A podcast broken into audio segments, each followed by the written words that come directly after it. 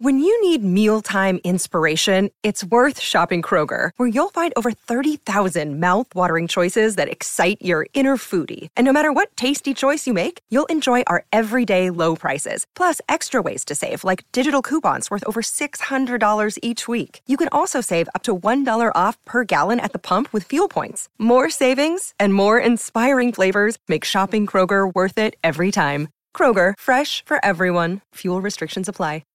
If you've got a thirst for knowledge that never quits, Brightside Podcasts are just what you need. Whether you're into recent discoveries, space exploration, true stories, or useful tips for self-improvement, psychology, gadgets, or just your day-to-day routine, there's something for everyone. The sinking of the Titanic is, to this day, one of the worst catastrophes to come out of a long chain of unfortunate and untimely events.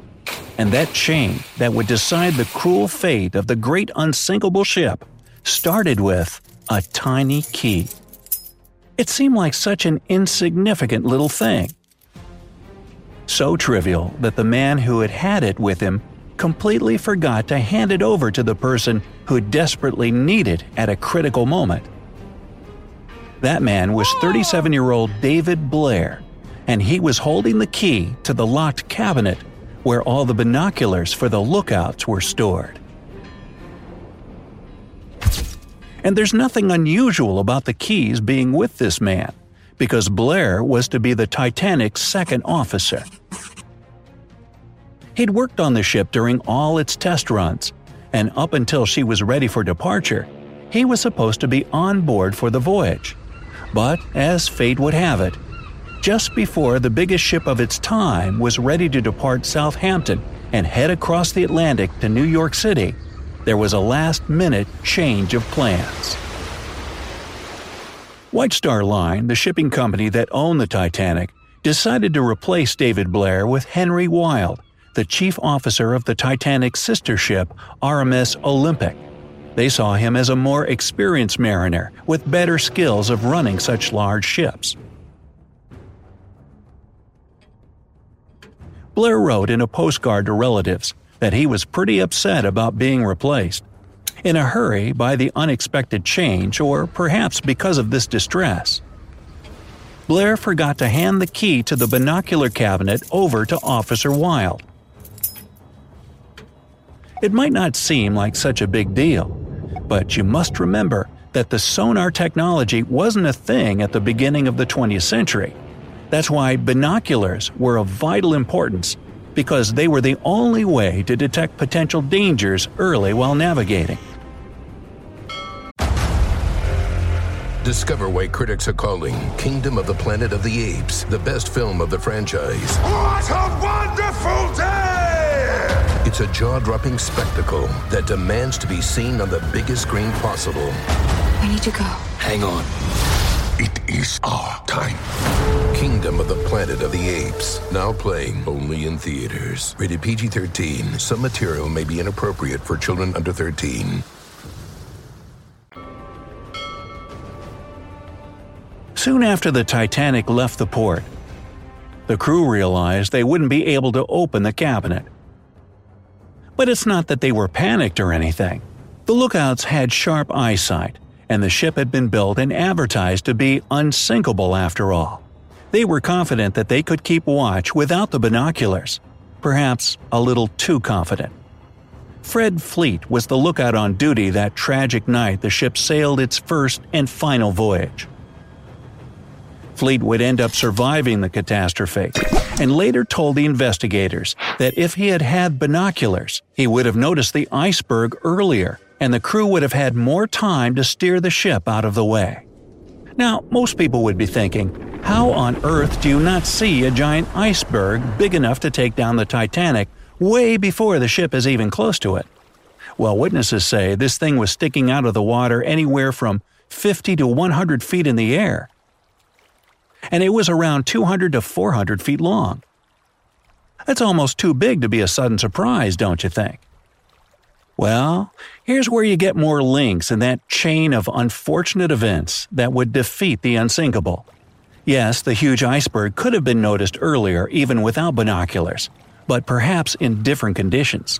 You see, it was the middle of the night, and they were in the middle of calm ocean waters, surrounded by nothing but silence and stark blackness. No street or city lights, and more importantly, no moon.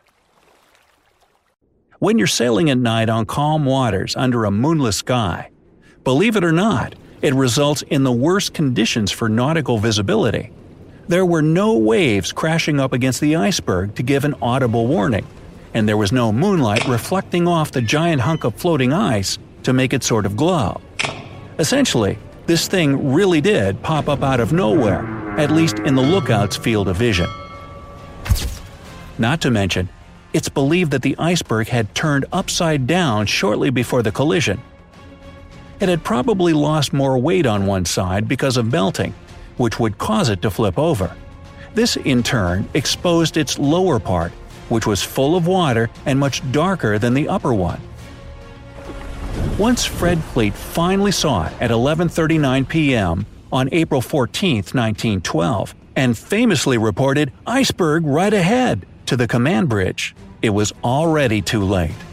They only had about thirty seconds to steer the ship out of the way, and that wasn't enough for a vessel this size going almost top speed.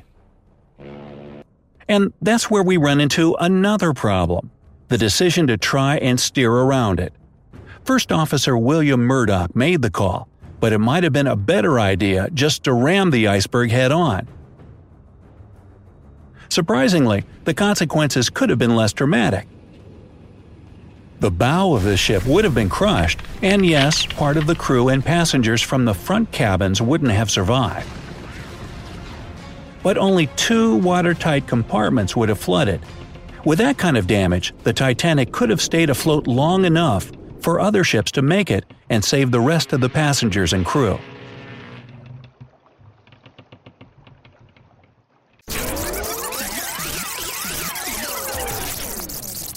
But they had such little time to weigh the options. At eleven forty p m, the forty-six thousand ton ship smashed into the iceberg in the cold waters of the North Atlantic. Her right side scraped three hundred feet along the ice, the hull buckled, the seams broke, and the water rushed into the damaged compartments. Thomas Andrews, the chief naval architect who designed the ship and was on board as well, confirmed that the Titanic couldn't be saved. The passengers had to be evacuated immediately. Well, it was only downhill from there. Another cruel twist of fate is that there was a desperate shortage of lifeboats, with two thousand two hundred twenty-four people on board and only enough boats to save one thousand one hundred seventy-eight lives. The ship was constructed as an unsinkable one, so nobody seriously believed that the boats were needed at all. On April fifteenth at two twenty a m, the Titanic sank to the bottom of the ocean. Only seven hundred six people survived. So whatever happened to David Blair and that cursed key? Well, he realized his mistake too late. But he continued to work as a mariner, and even received a bravery medal from the Royal Humane Society in nineteen thirteen for saving a crew member of the Majestic. Another day is here, and you're ready for it. What to wear? Check. Breakfast, lunch, and dinner? Check. Planning for what's next and how to save for it? That's where Bank of America can help. For your financial to-dos, Bank of America has experts ready to help get you closer to your goals. Get started at one of our local financial centers or twenty-four seven in our mobile banking app. Find a location near you at bankofamerica.com slash talk to us. What would you like the power to do? Mobile banking requires downloading the app and is only available for select devices. Message and data rates may apply. Bank of America N A, member F D I C. Blair, who was first officer on that ship, jumped into the water when the man fell over the side. Although the lifeboat sent to retrieve him reached the man first, Blair was commended for his selfless act. As for the notorious key, for a long time he kept it as a reminder of the tragedy he'd miraculously avoided. Then he passed it on to his daughter Nancy. In nineteen eighty, she gave it to the International Sailor Society, but it would be later sold at an auction held by Henry Aldridge and Son. The auctioneer said that it was one of the most valued artifacts from the ship. And who'd argue with that? This key could have completely changed history, and saved the Titanic had it been on board. It was sold in two thousand seven for seventy-eight thousand pounds, which would be about one hundred thirty-five thousand dollars by today's rate. This makes this key the seventh most expensive artifact from the Titanic. On the one hundredth anniversary of the sinking, they sold a letter written by thirty-three-year-old Wallace Henry Hartley, a violinist and the band leader on the Titanic. He wrote to his relatives that the ship was great, and he liked the guys from the band. He was going to come home on Sunday, the next day after the Titanic was to arrive in New York. He sent the letter from Queenstown, Ireland, the last stop before the doomed ship sailed into open ocean. The letter was sold for ninety thousand pounds, equivalent to one hundred twenty-five thousand dollars today. But the most expensive, and no doubt the most exclusive finding, is Hartley's violin. He and his band famously kept playing on deck while the ship was sinking to calm down the passengers and help them overcome panic. The brave musicians played up to the very end, and tragically, none of them survived. Later, newspapers wrote that the musicians of the Titanic were among the noblest people in maritime history.